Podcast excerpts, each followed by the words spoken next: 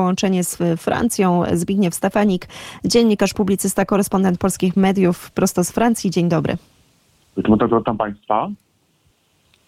Wczoraj w godzinach popołudniowych francuska prokuratura finansowa poinformowała o wszczęciu dwóch śledztw związanych z kampaniami prezydenckimi Emmanuela Macrona, jedną z 2017 roku, a także z drugą z 2022 roku. Proszę powiedzieć, o co chodzi w tej um, dużej aferze we Francji? Mm, a więc dwa śledztwa. McKinsey Gates ciąg dalszy. Pamiętajmy, iż w kwietniu tego roku E, senacka komisja ustaliła, iż e, rząd e, Jean Castexa, czyli rząd podległy Emmanuel Macronowi, jak również poprzedni rząd, wydali dość duże kwoty na usługi korporacji konsultingowych. Tym razem prokuratura finansowa poinformowała o wszczęciu dwóch śledztw. Pierwsze śledztwo dotyczy nieprawidłowości dotyczących rozliczania kampanii wyborczej Emmanuela Macrona, E, jak również kwestii dotyczącej tak zwanej kreatywnej księgowości. E, tu nie mamy więcej szczegółów. E, jednak drugie śledztwo, które zostało wszczęte dzień później, również przez prokuraturę finansową, tym razem dotyczy niejasnych relacji pomiędzy Emmanuelem Macronem a korporacją McKinsey.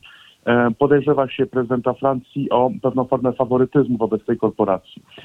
Śledczy ustalili, iż Kilku pracowników korporacji McKinsey podczas swego czasu wolnego od pracy brali, brało udział w kampanii wyborczej prezydenta w roku 2017. E, wiadomo również, iż kolejnych kilku pracowników korporacji McKinsey e, przystąpiło do pierwszego ugrupowania Manuela Macrona en marche. Wiadomo również później, iż ta korporacja mm, dostała wiele zleceń e, od rządu, zleceń e, na ekspertyzy dotyczące różnych reform, w tym e, reforma emerytalna. Według raportu francuskiego Senatu, Komisji Senackiej, który został opublikowany w kwietniu tego roku, wynika, iż tylko w roku poprzednim mm, francuski rząd, wówczas rząd Jean Castexa, to poprzednik pani premier Elizabeth Borne, wydał na usługi konsultingowe około 950 milionów euro. Tylko na usługi korporacji McKinsey. E, wówczas również stawiano pytania podczas kampanii prezydenckiej dotyczące no, relacji, e, jak również tych kwot, które zostały wydane, ponieważ zdaje się, iż usługi, które były świadczone francuskiemu rządowi przez korporację McKinsey, według niektórych ekspertów, no nie spełniały warunków e, otrzymania takich kwot. Tutaj chodzi o broszurki, które miały kosztować kilkadziesiąt tysięcy euro za jedną, no jak również e, pewne ekspertyzy, które miały kosztować razem kilkaset tysięcy euro za jedną ekspertyzę. I tak więc tutaj jakby dużo wątpliwości dotyczących kwestii związanych ze współpracą Emmanuela Macrona, jego rządu, jak również korporacji McKinsey. Mówiąc wprost, czy korporacja McKinsey wsparła w jakiś sposób kampanię wyborczą Emmanuela Macrona e, i czy potem kandydat, który wygrał wybory, jako prezydent odwdzięczył się tej korporacji, e, na te pytania usiłuje odpowiedzieć śledczy. A więc śledztwo trwa. Pragnę tak przypomnieć, iż dopóki Emmanuel Macron jest prezydentem, zgodnie z prawem francuskim, nie będzie on mógł być ani przesłuchany, e, ani postawiony w stan oskarżenia przez prokuraturę w tej czy jakiejkolwiek innej sprawie o charakterze karnym. E, tak więc być może, kiedy zakończą, e, zakończy się jego kadencja, to wówczas sprawa nabierze innego, innego wymiaru. Jak wiemy, przed Macronem Jacques Chirac, był prezydent Francji, został skazany za kwestie związane z nieprawidłowościami finansowymi następny Nicolas Sarkozy. E, on nadal broni się w trzech domniemanych aferach, e, w czym w jednej już został skazany nieprawomocnym wyrokiem. E, jednakże faktycznie mm, mm, ta sytuacja, te dwa śledztwa budzą szereg pytań, budzą one pytania dotyczące relacji Emmanuela Macrona z korporacjami. Jak wiemy, jakiś czas temu również pojawiły się pewne informacje, e, wyciek maili opublikowanych przez prasę zagraniczną, z których to wynikało, iż Emmanuel Macron miał blisko współpracować z przedstawicielami e, tym razem korporacji e, Huber. Kiedy to ta korporacja wchodziła na rynek francuski, prezydent Francji, wówczas minister gospodarki, miał ułatwiać tej korporacji wejście na francuski rynek na jej warunkach, zgodnie z ich oczekiwaniami. E, od którego prezentacji odcinał się, mówił, że to nieprawda, chciał tylko doprowadzić do e, pewnego e, uelastycznienia francuskiego rynku transportowego. W tej sprawie nie postawiono mu na tym etapie żadnych zarzutów. Jeśli chodzi o dwa śledztwa, o których mowa, to mm, pan prezydencki tutaj zdaje się nie zabiera głosu.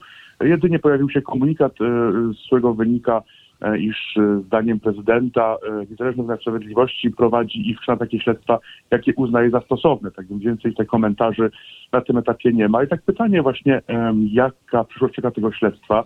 Jak wiemy, nad Sekwaną obecnie rządzący nie ma większości parlamentarnej. Senat jest również przecież kontrolowany przez centroprawiczową partię Republikanie. Jak wiemy, trwa we Francji bardzo ostry, wręcz zaostrzający się spór polityczny, tak więc z pewnością wszystkie warunki są zgromadzone, aby powołać zarówno parlamentarną, jak i senacką komisję śledczą. Co do tego dojdzie, z pewnością jest to możliwe. Jednak sytuacja I jest, będziemy, panie redaktorze, i, be, I, będziemy tej sprawie też się przyglądać, ale jeszcze jedna bardzo ważna sprawa, o której e, chciałabym, aby opowiedział pan e, słuchaczom Radia Wnet, no oczywiście z perspektywy francuskiej, a mamy na to e, 3-4 minutki, a mianowicie e, parlament e, francuski e, zagłosował za prawem do aborcji w konstytucji. Proszę powiedzieć, czy to, mm, czy to już oznacza, że dojdzie do, do, do, do zmiany tak naprawdę w tej w konstytucji, czy to jest jeszcze dopiero jakiś początek, pierwszy krok? No to pierwszy krok. Faktycznie wczoraj e, niższa izba Parlamentu e, przyjęła ustawę, e, w, na mocy której e, można wprowadzić e, prawo do aborcji do francuskiej konstytucji. E, ta ustawa została przyjęta głosami partii rządzącej Renaissance, lewicowej koalicji NILPES, jak również głosami części posłów centroprawicy Partii Republikanie i ugrupowania Zjednoczenie Narodowe, obecnie Żona Bardella, byłego ugrupowanie Marine Le Pen. Jednakże na tym etapie, jak powiedziałem, to jest pierwszy krok, ponieważ no, o ile faktycznie niższa izba przyjęła taką ustawę, to ta ustawa musi e, teraz przejść przez procedowanie w Senacie. E, jeśli Senat miałby przyjąć tą ustawę bez poprawek, co zdaje się bardzo mało prawdopodobne w sytuacji, gdzie e, Senat jest kontrolowany przez partię Republikanie, która jest raczej przeciwna takim rozwiązaniom, to wówczas są dwie drogi. Pierwsza to referendum, w którym ta ustawa zostałaby poddana pod głosowanie narodowe, a druga droga to posiedzenie połączone Senatu i e, niższej Izby Parlamentu i wówczas ta ustawa musiałaby uzyskać 3 piąte tego zgromadzenia, czyli połączonego zgromadzenia Senatu i niższej Izby Parlamentu, aby e, ten wpis został umieszczony w Konstytucji. Tak więc droga bardzo długa przed e, przyjęciem tego rozwiązania. Wszystko, czy też wiele, powiedzmy wiele wskazuje na to, że to rozwiązanie nie zostanie przyjęte, ponieważ no trudno wyobrazić sobie, aby na tym etapie Senat przyjął to rozwiązanie, a więc jest to właściwie temat polityczny, e, no, który jest swego rodzaju odpowiedzią na e, wyrok amerykańskiego Sądu Najwyższego z czerwca, z czerwca tego roku, przepraszam, wyrok, z którego to wynika, e, iż aborcja już nie jest gwarantowana przez prawo federalne. Francja więc przez rządzących chcieli w ten sposób pokazać, iż we Francji aborcja nie jest zagrożona.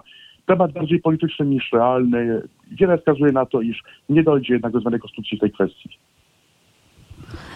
Bardzo e, serdecznie e, dziękuję za komentarz. Ja tylko jeszcze może dodam, e, bo zacytuję lipcowy sondaż, jeden z sondaży, ale mm, one faktycznie były często powtarzane we Francji, że za wpisaniem prawa do aborcji do konstytucji opowiada się aż 81% Francuzów. No i to jest faktycznie, jak widać, spore społeczne poparcie. To tylko informacyjnie przekazuję, dodając do komentarza pana Zbigniewa Stefanika. A panu, panie redaktorze, bardzo serdecznie dziękuję za rozmowę. Zbigniew Stefanik, dziękuję dziennikarz, bardzo. publicysta, korys- dziękuję, korespondent polskich mediów prosto z Francji.